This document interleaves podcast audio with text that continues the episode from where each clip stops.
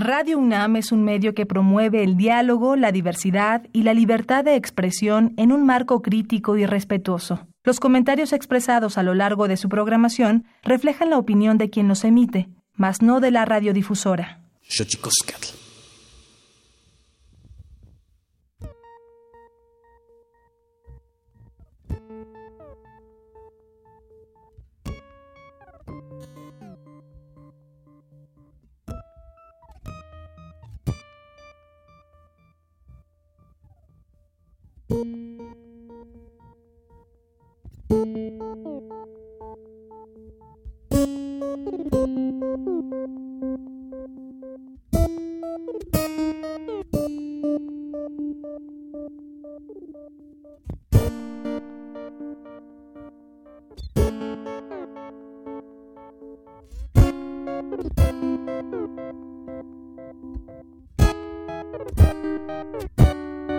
Thank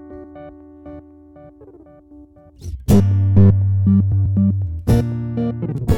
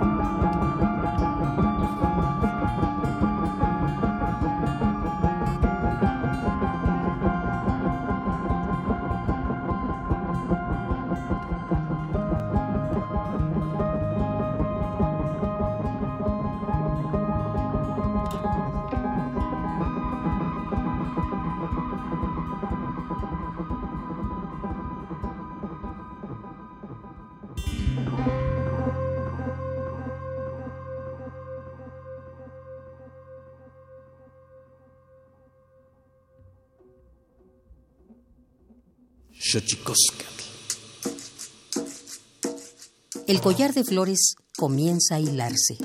Es momento de ir a lo profundo.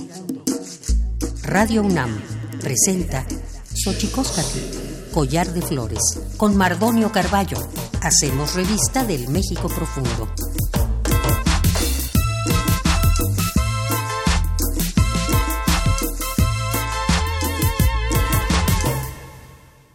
Kenitstoken tatamen guananame ichpocame telpocame oquichpilme siguapilme guanochitlen techcaquimpanni huesca tepos sanili tocan radio UNAM 96.1 nani yolpaqui pampa nama tispiampanni tu hueyi cali seo me tu guampoyoan hola cómo están señoras señores niños niñas jóvenes jóvenes muy felices de estar con ustedes en esta maravilla que es la radio en vivo 96.1 radio UNAM muy contento porque tenemos tenemos, a dos amigos para platicar acá en Xochicoscat Collar de Flores, pero antes vamos, vamos a nuestra sección dedicada a los derechos humanos, las efemérides, para saber lo bien que vamos, pero lo mal que lo hemos hecho. Xochicoscat. Tonalámatl o la ignota efeméride.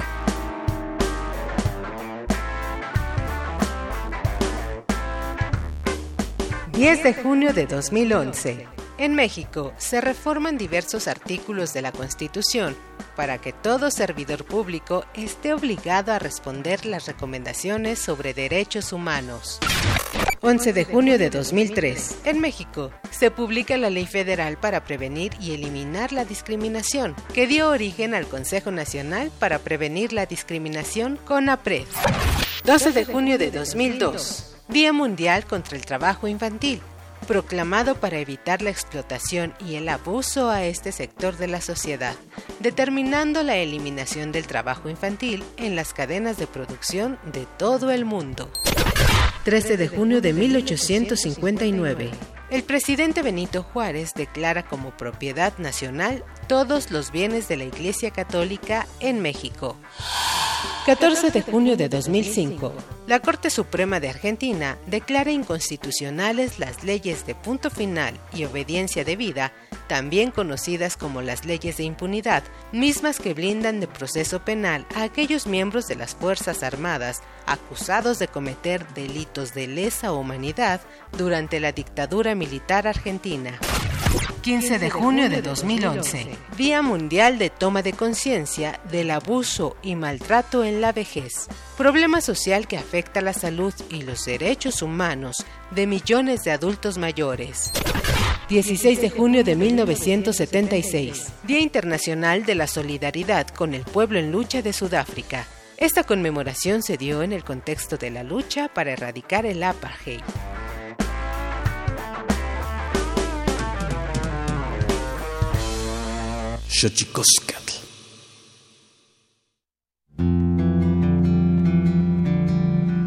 La Comisión Nacional de los Derechos Humanos presenta Sanili o la conversa. Quien tiene más saliva, traga más pinole.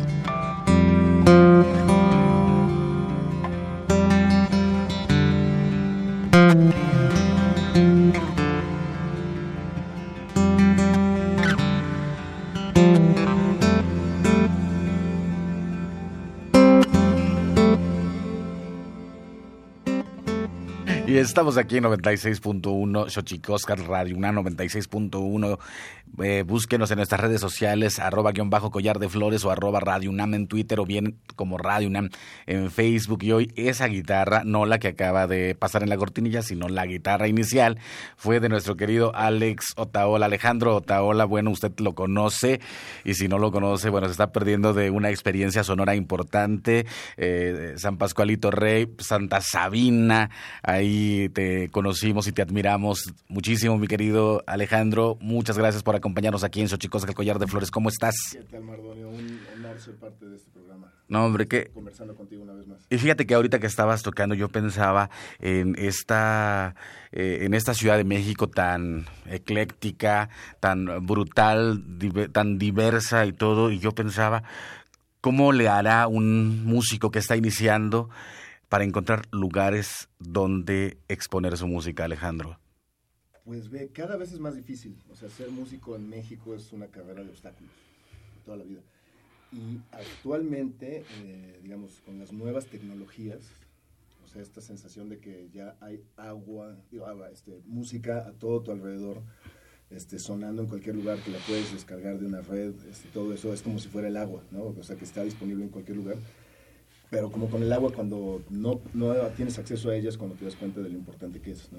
Y la música es sumamente importante y creo que se ha devaluado por esta como sobreoferta que hay, ¿no? Mm. Y, este, y en México, pues me ha tocado ver a lo largo de los años, pues cómo hay lugares que, pues, como que abren y cierran, ¿no? Ha habido como temporadas, ¿no? Ciertos lugares emblemáticos. Bueno, está mejor este micro. Sí, bueno, sí. Sí, aquí está mejor. Este, pues como ciertos lugares emblemáticos, ¿no? A lo largo del tiempo, este, el Look, Rockstock, 9, el Tuti, Rocotitlán, La Diabla, lugares que van y vienen, ¿no? Pero si hay un lugar que se ha mantenido todo este tiempo en el mundo musical de la Ciudad de México es el Alicia. Que por eso invitamos a Ignacio Pineda, bueno, fundador del multiforo Alicia. ¿Cómo estás, Nacho? Buen día. Eh, una sorpresa escuchar a el compañero tocar la guitarra acústica. Nunca lo había escuchado. Siempre lo conozco como eléctrico y como muy psicodélico, muy eh, eh, muy experimental. pero para mí es esto una novedad, ¿eh? escucharlo acústico. Nunca me lo imaginé que pudiera tocar la guitarra acústica. Es que, es que como no tenías audífonos, no oías todos los efectos que traía. Buen día ante todo. ¿Qué, tan complejo se vuelve esto, esto que citaba Alejandro Taola, Ignacio Pineda, tener un espacio, mantenerlo por tantos años, que se vuelva un referente y no cejar en el intento? Mira, el problema es uno nada más muy sencillo. El Alicia tiene este, en este año 23, cumplimos 23 años en diciembre pasado, y el problema real el que tiene todos los espacios culturales, porque muchos no son espacios culturales realmente, como alternativos independientes, es que nosotros no existimos en la ley de establecimientos mercantiles o en la ley que nos rige como espacio abierto, como un espacio cultural. En 23 años que lleve la Alicia y que iniciamos desde el primer año que la ley se cambiara, pues nos ha cambiado hasta la fecha. Eh, y el problema es eso, para la ley en general un espacio cultural es un bar, un, un, antro, un table, un baño público, muchas te abarca mucho, pero no nos contemplan como un espacio cultural y no entendemos por qué no ha pasado eso. Por más que se ha intentado, hemos hablado con un montón de espacios, con algunos funcionarios en diferentes épocas, hemos pasado cantidad de delegados o alcaldes ahora, eh, hemos visto pasar varios periodos presidenciales varios jefes de gobierno de la ciudad y la ley de establecimientos mercantiles es la que nos rige y es bastante pesada. Es bien complicado en la actualidad que existan espacios culturales que no apuesten a la máxima ganancia y por dos cuestiones. Uno es la renta, que están altísimas en cualquier parte del DF. En cinco años hemos notado que las rentas han subido cinco veces lo que era el valor real.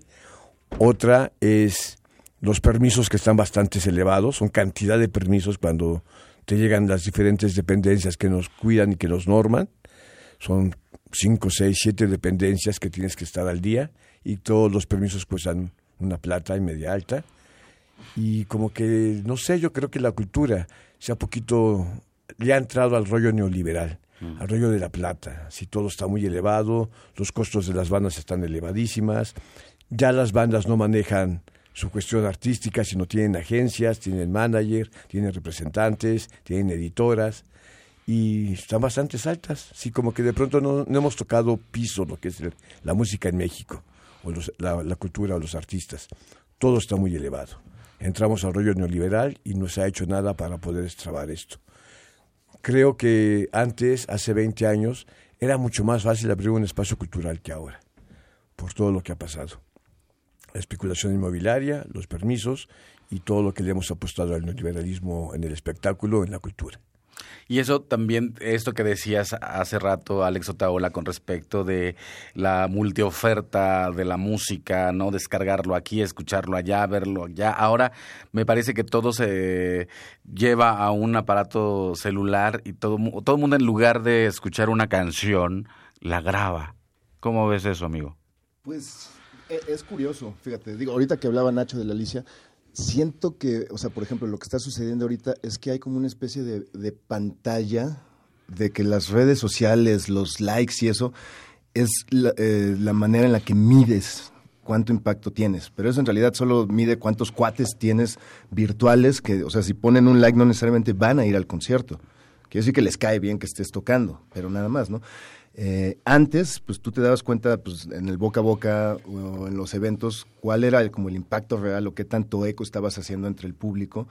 Y, por ejemplo, en el caso de la Alicia, o sea, una banda, cuando tocan en la Alicia, ahí es donde te das cuenta cuánta gente te sigue, ¿no? O sea, porque ahí no estás dependiendo, o sea, no es, no es un evento en el que se genera así como cortesías y vamos a regalar boletos por acá y si nos das likes vamos a hacer esto y todo esto. O sea, es, o sea, tú estás tocando para la gente que llega a verte ahí, ¿no? Y entonces yo recuerdo pues, toquines muy memorables con San Pascualito Rey, de que eran eventos en el Alicia, de que pues ya se habían agotado los boletos y seguía llegando gente y entonces hablamos con Nacho y ¿qué onda? Pues echamos una segunda función. Bueno, sí, pero entonces hay que empezar puntual esta para que acá a veces salga la gente y entren más personas bla, bla, bla. Ahí es donde mides qué tanto estás en contacto con el público, no a través de las redes. Eso es como una gran, gran pantalla que, que hace creerte, hace que creas cosas que son irreales, ¿verdad? Y que no es sano para los músicos. Digo, hay otra, hay una realidad que se mueve en el día a día, en el cotidiano. Y yo quisiera preguntarte, eh, eh Nacho Ignacio Pineda, del Multiforo Alicia, fundador, eh, ¿cómo, nace esta posibilidad de un foro cultural, eh, sobre todo en, en, aquellos años, digo, que tan convulsos para nuestro país? el Alicia nace realmente como una... Estábamos jugando con los amigos que planeamos hacer el Alicia. Eh, se armó el Alicia y a los dos meses se salían los con, los que habíamos platicado.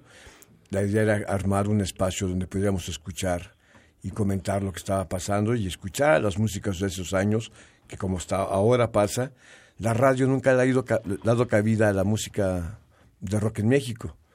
Eh, cada vez se va haciendo más eh, pequeño el espacio para las bandas mexicanas y lo, sabíamos que había todo movimiento abajo que la gente escuchaba y que no salía en la radio, y esa fue la, la idea real, poder escuchar la música que nos gustaba, la que podíamos escuchar en la casa, la que en otros lugares no se escuchaba. Y te digo, hoy es muy parecido. Las bandas que salen en la radio, en las dos o tres estaciones que hay de rock en México, son muy seleccionadas por alguien que trabaja con una agencia o tiene otros intereses en algunas disqueras.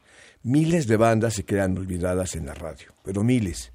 Y es penoso que ver en esta época que hay tanta, tanto movimiento musical, ese es, es, para mí es como fantástico, es como la época dorada del rock en México, que salen y salen y salen bandas de todo tipo de géneros y con una calidad mejor que de, hace, hace unos años atrás. ¿Dónde suenan esas bandas? Ni en la radio, mm ni en el Internet porque la gente no las conoce, ni en las plataformas porque nadie las conoce. Y dices, qué pena, ¿no? Que tantas bandas al año se pierden porque no hay dónde escucharlas. Si yo me, yo me he puesto a pensar, ¿qué pasaría cuando una estación en México programe el, el 70-80% de rock mexicano? Esto va a ser un boom, porque hay miles de bandas de todos los tipos de géneros y la calidad de las bandas de ahora es impresionante. ¿Cómo se volvió, mi querido Alex Otaola, tú que has tenido un paso importante por eh, grandes bandas eh, de rock que empezaron justamente en el underground? ¿Cómo el rock mexicano se volvió mainstream? Pues ve, en algún momento yo me acuerdo más o menos cuando el Tri sacó el Simplemente, que es para mí el último gran, gran disco del Tri. Este, mm, las épocas de com rock, y cuando empezaba Kenny, mm digamos, la quemada de... Dangerous este, ¿no? Que estaba ahí. Ajá, y que estaba nada de salir Caifanes, Fobia, la maldita esa generación de bandas.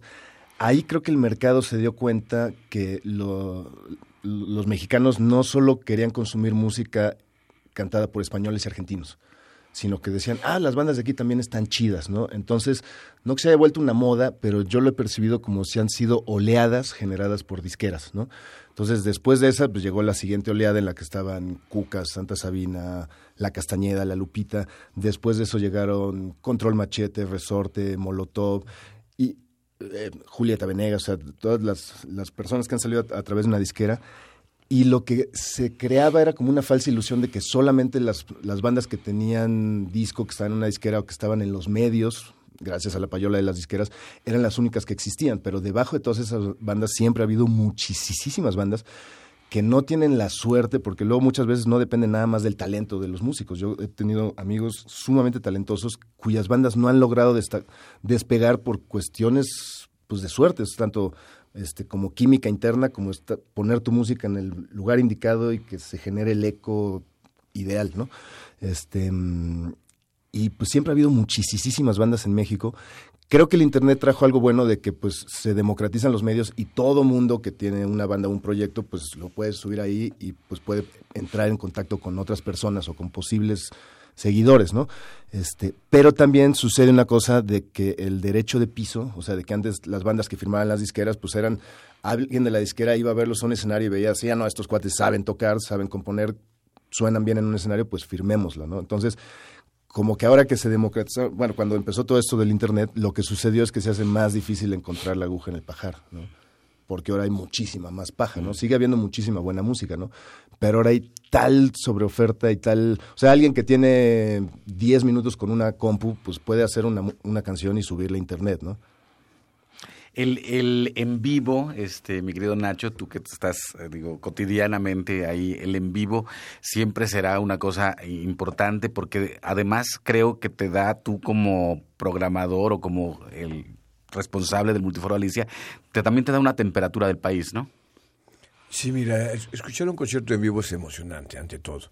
Ver a tu músico de cerca tocando y ver lo que está pasando, lo, de qué va la letra, de qué están tocando, te das cuenta de los cambios que ha habido en la ciudad y en el país. Eh, los espacios son necesarios, son las escuelas donde se forman los músicos, donde realmente se escuchan. Una cosa es ensayar, otra cosa es ensayar en su casa a nivel individual. Pero a la hora de tocar y en conjunto, te escuchas y sabes cómo se escucha la banda, qué tanto han crecido como grupos. Y lo que dice el amigo es, hay cantidad de bandas, así, es sorprendente. Yo antes como que teníamos un conteo de las bandas que había más o menos en la ciudad, hoy es imposible, de tantas bandas que hay. Y hay bandas con, muchas, con mucha calidad. Los grupos han subido mucho a nivel técnico.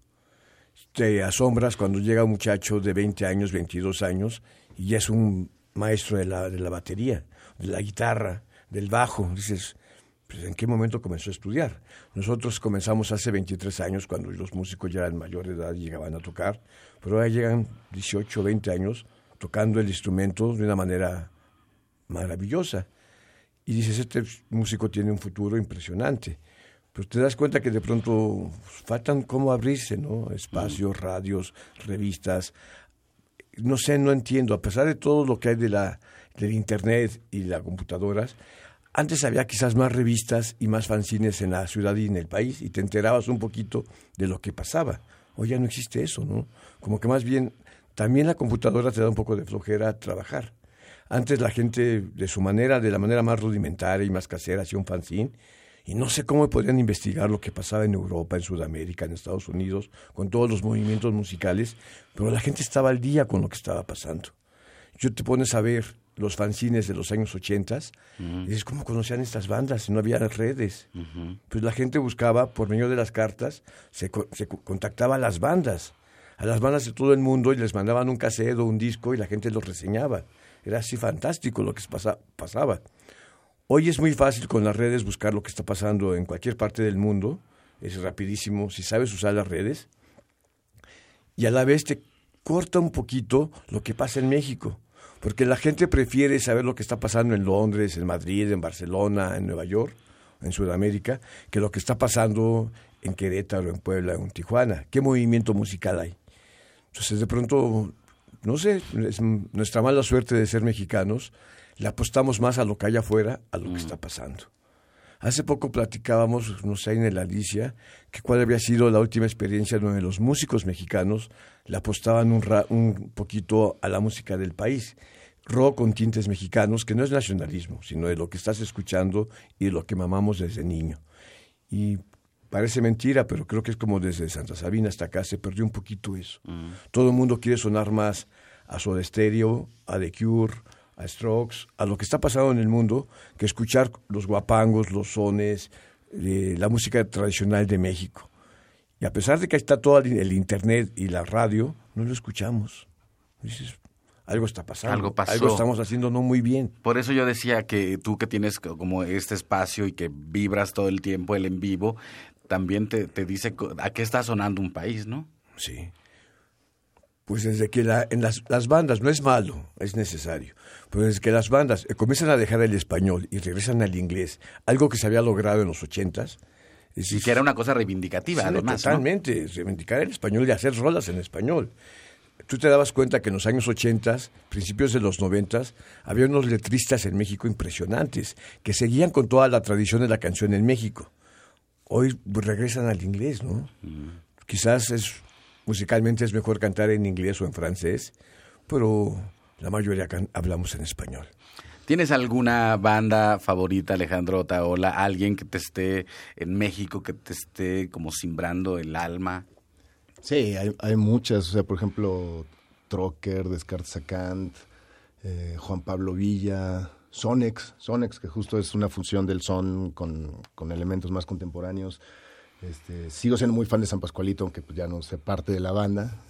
Este, pero sí, hay muchísima música sumamente chida hecha en México y, como dice Nacho, es muy curioso esta onda de, de, las bandas regresando a cantar en inglés. Yo entiendo que fonéticamente, aunque digas mi mamá me mima en inglés, seguro suena chido, ¿no? Pero pues creo que es mucho más interesante decir cosas chingonas en español, ¿no? Que usar como la fonética del inglés como pues como fachada para no tener que decir nada importante, ¿no? Trascendente. Wow. Bueno, y como eso que acabas de decir, cada idioma tiene sus propios linderos, sus propias rutas. Vamos a nuestra sección dedicada a los secretos de, las, de los idiomas y las palabras. Vamos a Tlachtolcuepa. El Instituto Nacional de Lenguas Indígenas presenta Tlachtolcuepa o la palabra de la semana.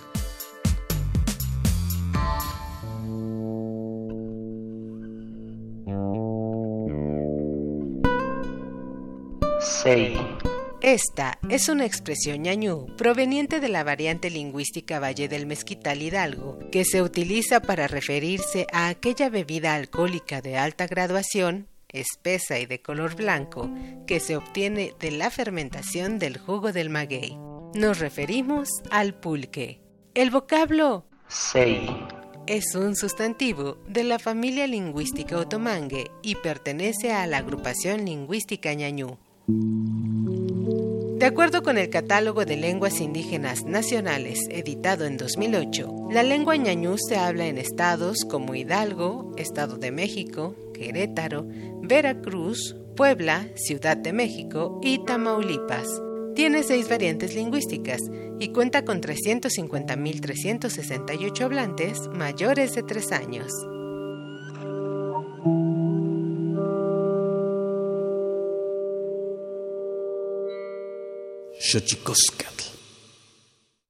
Pluriversos PUIC, un mundo culturalmente diverso. Espacio en colaboración con el Programa Universitario de Estudios de la Diversidad Cultural y la Interculturalidad.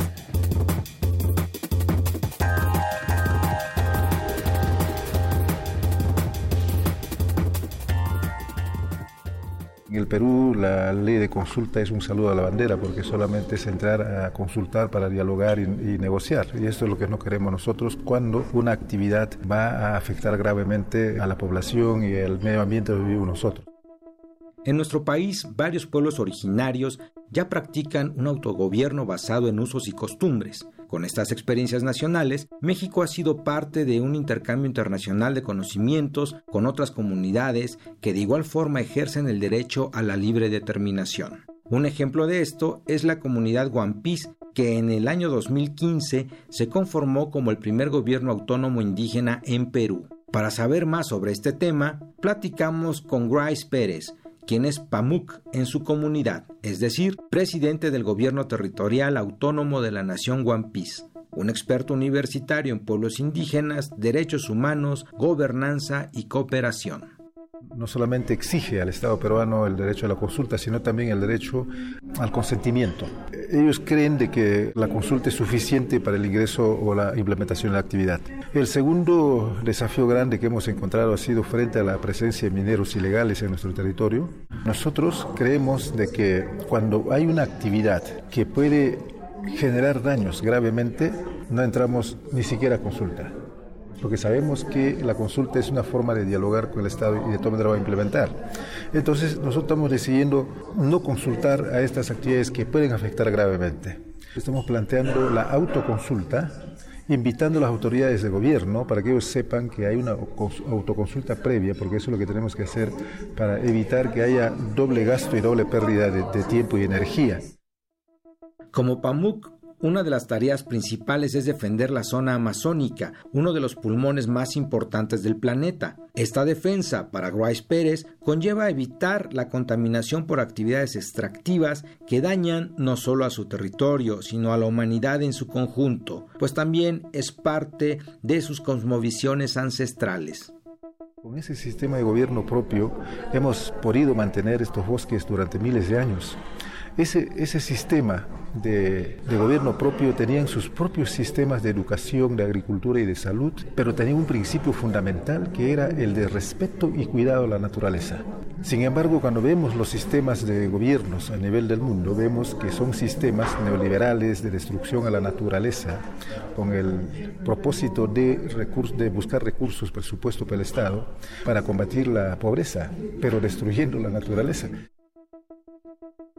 En su más reciente visita a México, Grice Pérez expuso los elementos fundamentales de la autonomía del pueblo guampís y cuáles han sido las cuestiones claves, los avances y desafíos que ésta ha tenido.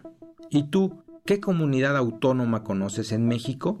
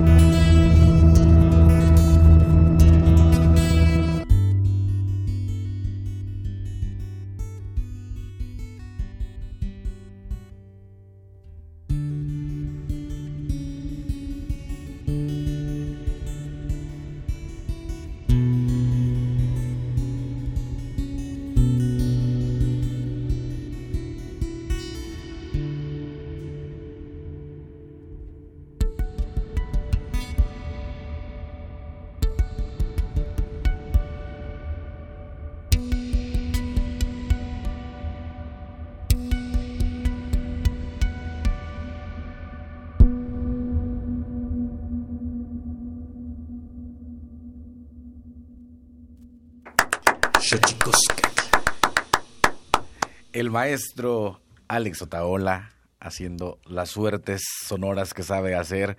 Maestro, proyectos nuevos.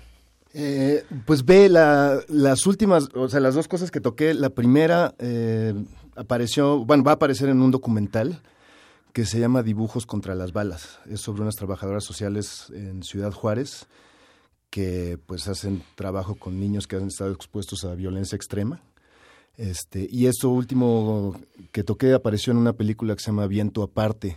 Últimamente he tenido chance de hacer este, música para películas, documentales y eso, y pues la verdad se tripea muy bien. Y hablando de, hablando de esto del país, eh, Ignacio Pineda, Nacho Pineda del Multiforo Alicia, eh, ¿cómo se ve reflejada esta parte de la violencia en la banda sonora, digamos, que pasa o que ocurre, transcurre por el Multiforo Alicia? Eh, hay algunos compositores que sí reflejan lo que está pasando, que saben interpretar la violencia que estamos viviendo y estos tiempos tan convulsos, que creo que es de las épocas más rudas que estamos viviendo como país. Muchos de los músicos, pues parece que no, ¿eh? La mayoría cree que estamos en Islandia.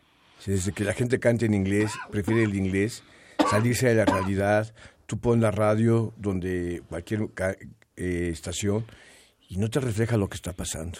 No te dicen lo que es las muertes, las violencias, los robos, los asesinatos, la mafia, la delincuencia que hay en el país, ¿no? Eh, no, yo no, no, no encuentro esto. Creo que nos hace falta aterrizarnos, poner los pies en la tierra y comenzar a platicar lo que somos. Porque hemos perdido ese reflejo de saber quiénes somos. El Alicia se ha convertido también en un espacio de diálogo. Eh, hemos tenido desde los conciertos sorpresa de Manu Chao o de Jaguares ahí, pero también eh, pláticas, charlas eh, entre distintos colectivos que dan un poco cuenta de lo que está pasando en México. ¿Cómo, se incentiva el diálogo desde un espacio como el Alicia? lo que pasa es que la Alicia nunca se ha dicho como que es un antro, un antro, un bar, nunca. Cuando se inicia la Alicia siempre lo vemos como un espacio de cultura como un espacio cultural y político. Nunca aspiramos a ser un espacio bonito, de lujo, con muchas comodidades, al revés. El Alicia siempre estuvo pensado para la gente de abajo. Siempre se pensó que era para atender a la gran mayoría que no tenía derecho a escuchar bandas o entrar a un lugar. Eh, esa es la idea de la Alicia. Y con los diferentes colectivos que coincidimos políticamente o en acciones, pues se platica de dar charlas, principalmente desde que iniciamos hasta, hasta esta fecha. Cada dos, tres meses hacemos ciclos o charlas sobre qué es el anarquismo. Y no el anarquismo de la una forma violenta, el de poner bombas, sino al revés. El anarquismo en la cuestión creativa. ¿Qué es la historia del anarquismo, el anarquismo clásico y el anarquismo aquí y ahora? ¿Qué es lo que está pasando a nivel mundial con las propuestas anarquistas de irse haciendo más autónomos, independientes al Estado y al gobierno.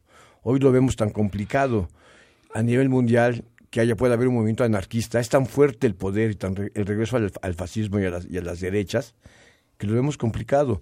Pero de pronto te enteras las comunas, las experiencias, los colectivos, que hay en diferentes partes de México y del país, y dices, pues todavía hay chance, todavía hay chance de que se logre un mundo más amoroso, más equilibrado, más libre. Cuando se da las cuestiones de las masculinidades, hacemos charlas, platicamos, van los chavos, platicamos que hay que cambiar como hombres. En las cuestiones políticas tratamos de ver qué está pasando y hacia dónde vamos. Aparte de hacer música, el Alicia da charlas, conferencias, presenta videos, presenta libros, hace talleres, presta el espacio a diferentes colectivos para que también se ayuden a nivel económico. Entra poca plata, pero esa plata se le entrega totalmente a los colectivos que nos solicitan. Hay, hay colectivos que no tienen lugar, hay colectivos que se atrasan en las rentas, entonces al mes el Alicia cede el espacio a dos veces por mes a los diferentes colectivos, trabajamos para ellos y se le entrega la plata también con los músicos, cuando un músico tiene un problema, cuando un músico tiene necesidad de plata, hacemos conciertos para ellos. Es el caso reciente de Leti Servín, que pedimos y exigimos que se sepa dónde está su hijo y su niño. Tiene más de un año que se robaron a su niño y nadie ha hecho nada para poder investigar. Y eso hay que denunciarlo. Leti Servín, donde estés, te queremos mucho. Ah, le mandamos un beso a Leti. Un abrazo muy fuerte. Y sí, sí, eh, bueno, busquemos la forma de, de ahí de apoyar a, Leti. Efectivamente, esta, esta situación, Alex Otaola, la de la empatía, la de la solidaridad, eh, digamos, yo recuerdo en algún momento el movimiento de rock en español, pues era muy solidario. Ah, no sé si eso continúa, se ha perdido. Pues, ¿Qué ocurre? Es que siento esta situación como de las redes sociales y el Internet, este, te crea esta sensación de que estás viviendo en un mundo distinto, ¿no? En el mundo de los likes y de, y de las redes y no generas como una conciencia o una conexión real con tu entorno, ¿no? Yo me acuerdo, sobre todo ahorita que mencionas eso, eh, en las épocas del 94, todo eso, así, San Sabina que se hacían los grandes festivales de acopio y sí, eso. claro. Pues llevábamos un kilo de arroz, un kilo de frijol para apoyar a la banda zapatista, exacto. Claro, imagínate, en esas épocas, pues sí, las bandas como tal, pues sí, todas se sumaban, ¿no? Porque había una sensación de como de movimiento y de que, bueno, vamos a echar desmadre musical para apoyar a la banda y eso. Pero después cuando convocabas a la caravana que se iba a lanzar a entregar el acopio en persona, pues ya no todos los músicos se apuntaban, ¿no? O sea, ya había como una... Pero eh, lo que nunca se me va a olvidar es que cuando llegamos, en alguna de las caravanas a entregar acopio, llegamos ya a una comunidad zapatista, este, pues estábamos ahí como esperando y pues decían, no, pues al rato ya este, llegan este, los jefes para que como que hablemos y, y hagamos como la ceremonia de entrega del acopio, ¿no? Entonces todos nosotros estábamos así como ¿dónde estarán los zapatistas? ¿A qué hora van a aparecer? ¿Dónde están? ¿De, dónde van a llegar? ¿no? Y cuando llegó ese momento, lo que sucedió es que toda la comunidad que estaba ahí junto a nosotros agarraron el paliacate que traían, se lo, voltearon y se lo levantaron. Eran ellos mismos. Eran ellos y no nos habíamos dado cuenta. ¿no? Y eso es un poco lo que sucede ahorita con el Internet. Estás rodeado del prójimo y no te das cuenta. Uy. Eso, es súper fuerte y sin embargo me parece que hay espacios como en la Alicia que hacen, eh, hablabas hace rato del amor maestro y de la esperanza, creo que es una cosa importante eh, siempre reivindicamos el amor, reanudar, nuestros votos por el amor y la esperanza, ¿no? Pues esa fue la apuesta de la Alicia. nos queremos más un espacio político que un espacio de moda que eso, eso se vuelve maravilloso y a, la luz, justamente decías, ¿no? El, eh, nosotros pensamos mucho, bueno, en nuestro equipo siempre hemos pensado con respecto de que la cultura no es un, no es un traje que se quita, ¿no? Y siempre pensamos que hace la gente que llega de otros espacios para que eso, para a una ciudad donde no se les ve y que creo que eso es una, una apuesta que ocurre eh, a nivel urbano, digamos, y a nivel de colectivos. Existimos muchos invisibles en el, en el país, muchos. Gente que no tiene voz ni voto. La gran mayoría. Eh, la gran mayoría no tiene un espacio, no tiene forma como manifestarse. Pues somos muchos los invisibles. Mm. Ojalá y cada vez los vamos haciendo, volvamos, vayamos haciéndonos más, más visibles. Pero hay muchos, muchos invisibles en este país. Y en ese sentido, eh, Alejandro Otaola, ¿cómo, ¿cómo, hacer, cómo desandar, digamos, esta, eh, esta especie de relación de like, esta relación del, sí, del el pues, comentario. Hay, espacios, ¿no? O sea, o sea, por ejemplo, si una banda agarra y se arma como una especie como de toquín en la calle o en la banqueta, ahí te das cuenta más o menos de, no tanto de la gente que te conoce, ¿no? Pues que esos ya son como tus cuates, ¿no? Sino pues la gente que no te conoce, idealmente es la que estás tratando como de capturar, ¿no? Los conciertos que luego se arman en estaciones del metro, eso es un gran, gran acierto. El Alicia, el Alicia sigue siendo un lugar, te digo, donde, o sea, ahí es donde se mide qué tanto, qué tanto eco has hecho en, la gente, ¿no? Este, mm, y cada vez es más complicado, ¿no? Hay tantos festivales a ah, la semana. E, ese, ese, es un detalle. También, este, de un tiempo para acá, se ha dado un fenómeno en el que la gente prefiere ir a un festival donde va a haber a cinco, seis, siete bandas que le gustan, a ir a ver a una banda si toca sola. Mm. Entonces luego en los festivales tocas y sí, hay un gentío ahí, pero luego en tu evento, así cuando ya no estás dentro de un festival, no es como la misma proporción, ¿no? Entonces es como muy curioso. También la gente, supongo que pues no tiene tanto dinero, ya no puede ir a tantos toquines como quisiera, pero la gente prefiere ir a, ¿eh? ajá, prefiere ir a, a, la festivaleada, ¿no? Por así decirlo. Y, y el cansancio, mi querido Nacho Pineda, llevas ya 23, 23 años. años pues nos llevamos una vida tranquila, ¿eh? No somos fiesteros, no vamos a, reuniones, terminamos y a la casa, quizás no llego a dormir, pero pues pongo un disquito, quizás me tomo un mezcalito, me la llevo relax. No, no soy, no, soy muy nocturno, ¿no? de, vida nocturna. Te la llevas bien. Eh, veo de la lisa en mi casa y hago una vida de lo más normal. soy de lo más normal en la vida. Lo que estamos hablando de los festivales es tan complicado para un espacio hoy en la ciudad que se dice independiente y autónomo. A veces nos reunimos, platicamos y te da pena cuando sabes que el lugar va a cerrar, cuando te platican. Pues ya voy a cerrar porque económicamente no sale. Y nos quedamos todos sorprendidos, ¿no? Ups, ¿por qué? Vamos a ver qué hacemos, cómo te ayudamos. Y dices que no se puede. Y te pueden saber la cartelera donde a la semana hay dos, tres festivales enormes de bandas internacionales que nunca han venido a México, donde las entradas son de mil pesos para arriba, que ya cada semana hay dos, tres festivales de ese tipo. Y dices, pues lógico, la gente prefiere ver estas bandas, aunque se endeude cada semana con las tarjetas, que ir a un espacio donde no quiere ni pagar a veces la gente ni 60, ni 70, 80 pesos. Como que se da esa contradicción.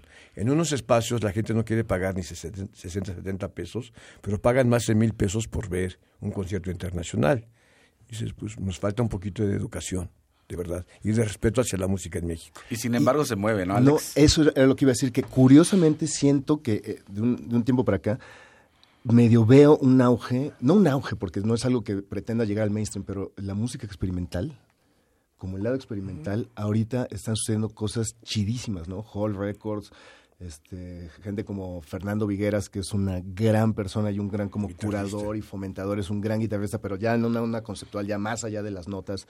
Este, Concepción Huerta, Javier Lara, hay muchísima gente haciendo cosas sumamente interesantes en ese lado que evidentemente pues no es música que tenga pretensiones comerciales, ¿no? Entonces, ahí no estás tratando de generar likes o algo así, ahí básicamente estás tratando de pues hacer eco, ¿no? Yo alguna vez este acuñé una frase que creo que es de las cosas más sensatas que he hecho en mi vida, que es que la música comercial está diseñada para gustarle a un chingo de personas y la música independiente está diseñada para que al que le guste, sean los que sean, sean cuantos sean, les guste un chingo. ¿No? Y eso es lo que sucede. La música experimental en México ahorita está pasando por un momento increíble, justo porque está exenta de las pretensiones comerciales del mercado. Claro, no, no existe, digamos, ese objetivo y al final cuando no existe, pues lo, lo zanjas, lo, lo, lo quitas de por medio, ¿no? Exactamente. Pues es, es interesante lo que ocurre en la escena eh, de la uh, música en nuestro país, en los espacios. Eh, yo, yo, yo, diría que el derecho a la cultura, ¿no? Que, que, es, que es importante. El derecho a la diferencia, mi querido Nacho. ¿Sí? Que creo que eso en, la, en el Alicia lo saben bien, ¿no? Reciben a todo tipo de bandas, a todo tipo de gente, a todo tipo de colectivos, ¿no? No, no tampoco, ¿eh? Bueno, casi, sí, casi. No, tampoco. Cercanos a una ideología, me, eh, Como a nivel encanta, mundial. ¿no?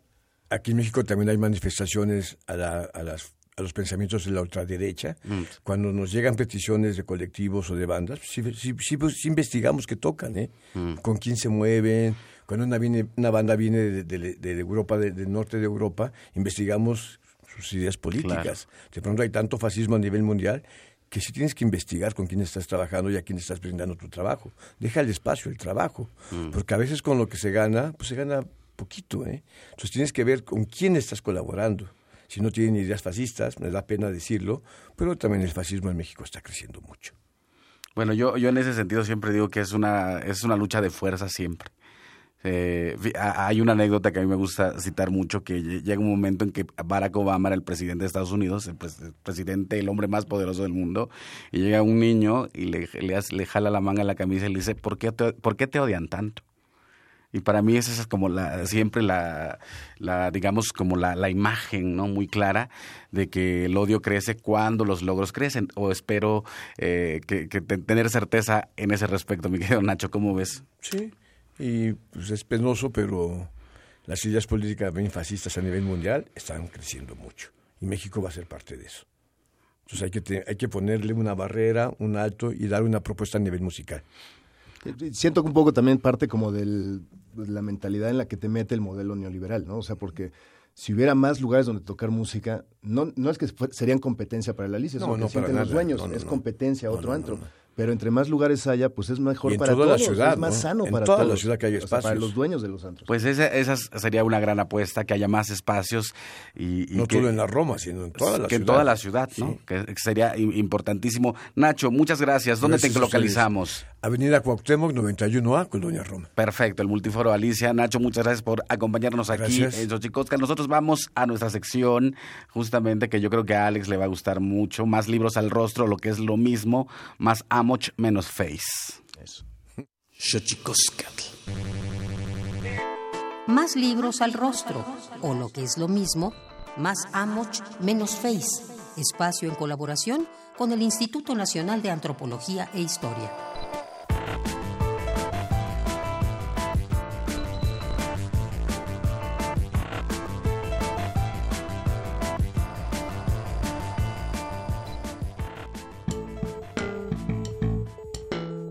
A mediados del siglo XIX, Fray Bernardino de Sahagún escribió un edificio llamado Xochicalco, que está en términos del Cuanáhuac.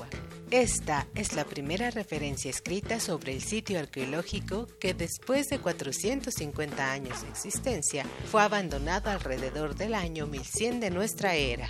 Siguiendo un orden cronológico, el libro Recuento de las contribuciones a la arqueología de Xochicalco ofrece un recorrido historiográfico de la ciudad localizada al occidente del estado de Morelos, partiendo de la primera mención y sumando a ella las visitas hechas por mujeres y hombres interesados en una de las antigüedades de México Central previo a la conquista, la pirámide de las serpientes emplumadas. Se aborda también el inicio de las investigaciones arqueológicas formales que comenzaron en los primeros años del siglo XX. El texto ofrece una retrospectiva de las observaciones hechas por viajeros, anticuarios, científicos, exploradores, curiosos, artistas, fotógrafos, naturalistas, escritores, investigadores, historiadores y arqueólogos que dejaron testimonio e impresión de su paso por la antigua ciudad de Xochicalco. Te invitamos a leer de las contribuciones a la arqueología de Xochicalco, de Claudia I. Alvarado León. Encuéntralo en Librerías Educal y tiendas y librerías del Instituto Nacional de Antropología e Historia.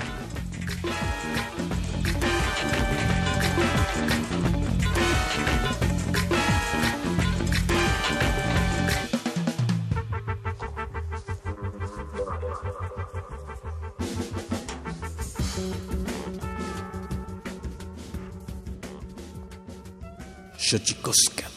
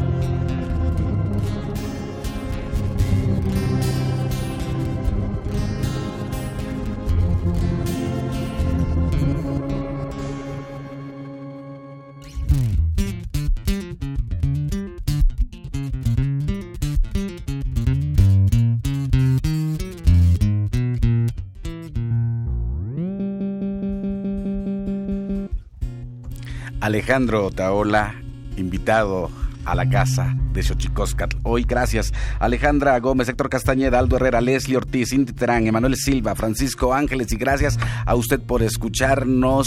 Que viva el multiforo, Alicia, que viva la música y las camatimiac, timomelaguan panchi, cuellitonati, xixcahuamaco, epónimo tlachtol.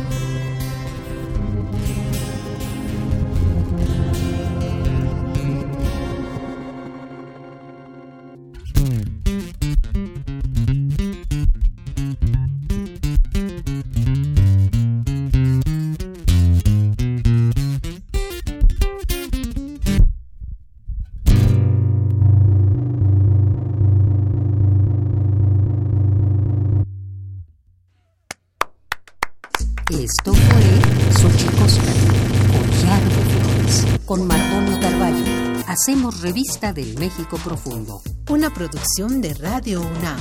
Experiencia sonora.